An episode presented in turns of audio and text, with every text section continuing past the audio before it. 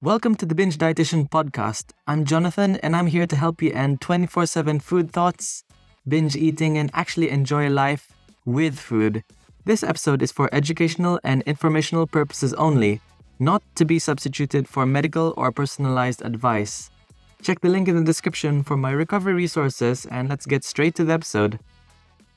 Hi, so before we start this episode on semaglutide, I just want to quickly inform you and note that I have a free ebook, 50 page ebook on ending binge eating. It's called the Hunger Regulation Webinar Series or the Hunger Regulation ebook if you're more of a reader. So that's in the link in the description of this podcast. It goes from everything about what is binge eating, what are the triggers of binge eating, and the eating pattern, and what you should do, what foods you should eat or include into your diet to end binge eating. So if you're interested in starting your binge eating recovery journey, or maybe you're finally want to have some clarity on what you should do, have a plan, then jump to the link in the description of this podcast to either watch the webinar or read the ebook. So let's jump into the episode. So, semaglutide, Ozempic, Wegovy. So, if you've ever heard of this medication, then you've probably been mostly around in TikTok, Instagram, social media, also TV. So, basically, you might have heard of semaglutide, which is a medication mainly used for the management of diabetes. It's mainly used to help control blood sugars and, as an added effect, decrease the risk of heart disease and, as a quote unquote side effect, has been shown to help weight loss because of the appetite suppressing effects and sometimes even the nausea effects makes you sometimes feel a bit nauseous or sick. And because of this weight loss, many people have been jumping onto this medication fighting for this medication for the weight loss effects, especially since celebrities like Elon Musk or Kim Kardashian use it, and they've been touted to lose weight and keep it off. But what's the truth with semaglutide? Is there a darker side to the story to it? And will it help you lose weight and improve your relationship with food if you're struggling with binge eating?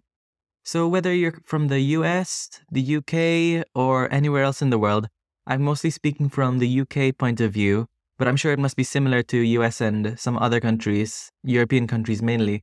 So, according to the NICE guidelines, which is the body of evidence for which us health professionals and doctors work on, work from, I mean, so they recommend the use of semaglutide, also called Wegovy, should be used together with a reduced calorie diet, increased physical activity to adults who have at least one weight related comorbidity and a BMI of at least 35, and it should only be used at a maximum of two years. So, yes, there is really, really good evidence to show, according to the papers, that semaglutide has been shown to reduce weight. But to keep it off, we're not really sure about the long term evidence on that. It's still ongoing, but what I can say is that it isn't a cure all. Semaglutide isn't going to fix everything is not going to end your binge eating because binge eating is a very complex condition.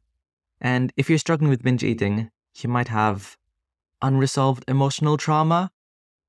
And you might be binge eating or having overeating episodes because of that. And a medication isn't going to resolve your emotional trauma.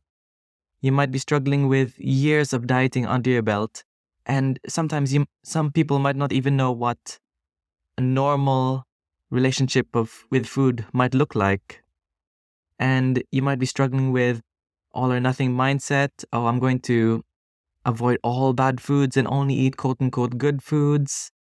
So, education and behavior change is very, very key if ever you are going to be using semaglutide. And what's important that I have to also note is that for people who are taking semaglutide, it should be used together with a qualified health professional many people are actually just strangely getting them off the counter and taking them at a much higher prescribed dose, which is very risky and dangerous. It can lead to nausea, sickness. I mean, people who are taking the normal dose actually are already having nausea, sickness, vomiting, diarrhea, constipation, because the mechanical action of semaglutide, it actually slows your gastric emptying and helps you feel full. But if you're taking a higher dose, then your doctor or health professional is uh, telling you to do without any monitoring, you can have these really terrible symptoms.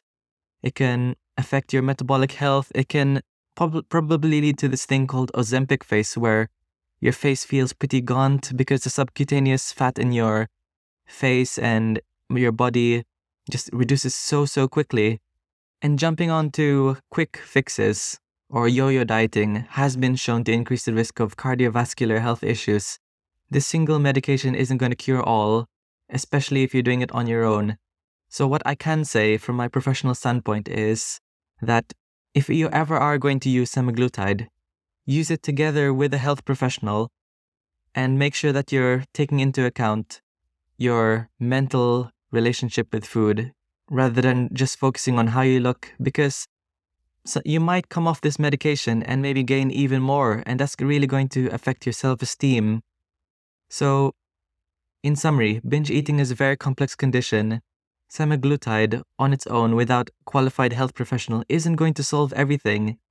There's many fake claims that you can take ozempic or i mean semaglutide whenever you want and there are many fake claims on social media and we should be really aware of this that if you take semaglutide, you can take you can eat whatever you want, which is very untrue. It only slows down your gastric emptying and only helps you feel full. It's more of an appetite modulator. So if we have this mindset that we can eat whatever we want, we can have binge episodes and not have any consequences to it, then it's really gonna destroy our relationship with food. So, what I can say is to continue to focus on reducing these symptoms of deprivation, which is ultimately what is causing binge eating. So, the three symptoms of deprivation that might be contributing to your binge eating is number one, unresolved emotional trauma, sadness, something you're just trying to cope with food. And remember, food is all right as a coping mechanism, but if we're using food all the time and it's our only way of coping with difficult emotions or unresolved trauma, then that can be an issue and you should seek a health professional to resolve those issues. Number two, physical deprivation. Are you skipping meals intentionally? Are you not eating consistently throughout the day? Are you either only being a 0 out of 10 in the fullness scale? Are you being sickly hungry, extremely hungry? Or you might be on the other side of the spectrum. Are you 10 out of 10 full? Are you Christmas dinner full where you're so stuffed, so bloated, you can't eat, sometimes can't even breathe, might be having heartburn? That's physical deprivation, and if we're being on the extremes of the hunger scale, that can contribute to increasing our urge to binge eat. We should be comfortable sitting at a comfortable maybe 7 or 8 out of 10, full with regular snacks and regular meals. So that's your breakfast, mid morning snack, lunch, mid afternoon snack, and dinner. And number three, the third symptom or trigger for binge eating is mental deprivation. So, a medication, semaglutide, isn't going to cure or fix your mindset about food. You might be having this mindset of good or bad foods, quote unquote, and maybe whenever you eat this bad food, quote unquote, then you associate yourself with bad. You spiral into these emotions of guilt, shame, embarrassment, hate, Maybe you might be ignoring cravings, you might be craving a piece of cake, and you're just swapping it out for just some water or maybe a banana. And later on, that can contribute to even stronger urges to binge eat if you're avoiding these psychological cravings. So, in summary, I'm not against or for semaglutide because the research is still going on, and in my professional opinion, we should try not to take semaglutide without a proper prescription and monitoring with your qualified health professional. And you should take them at the prescribed doses with constant supervision. And you should also inform your health professional if you're struggling with compulsive overeating or binge eating, because informing your team about your struggles with binge eating will play a crucial role to ultimately ending your binge eating episodes and finally being able to not be anxious, nervous about your weight, and you can probably just reach your health goals, whatever it is.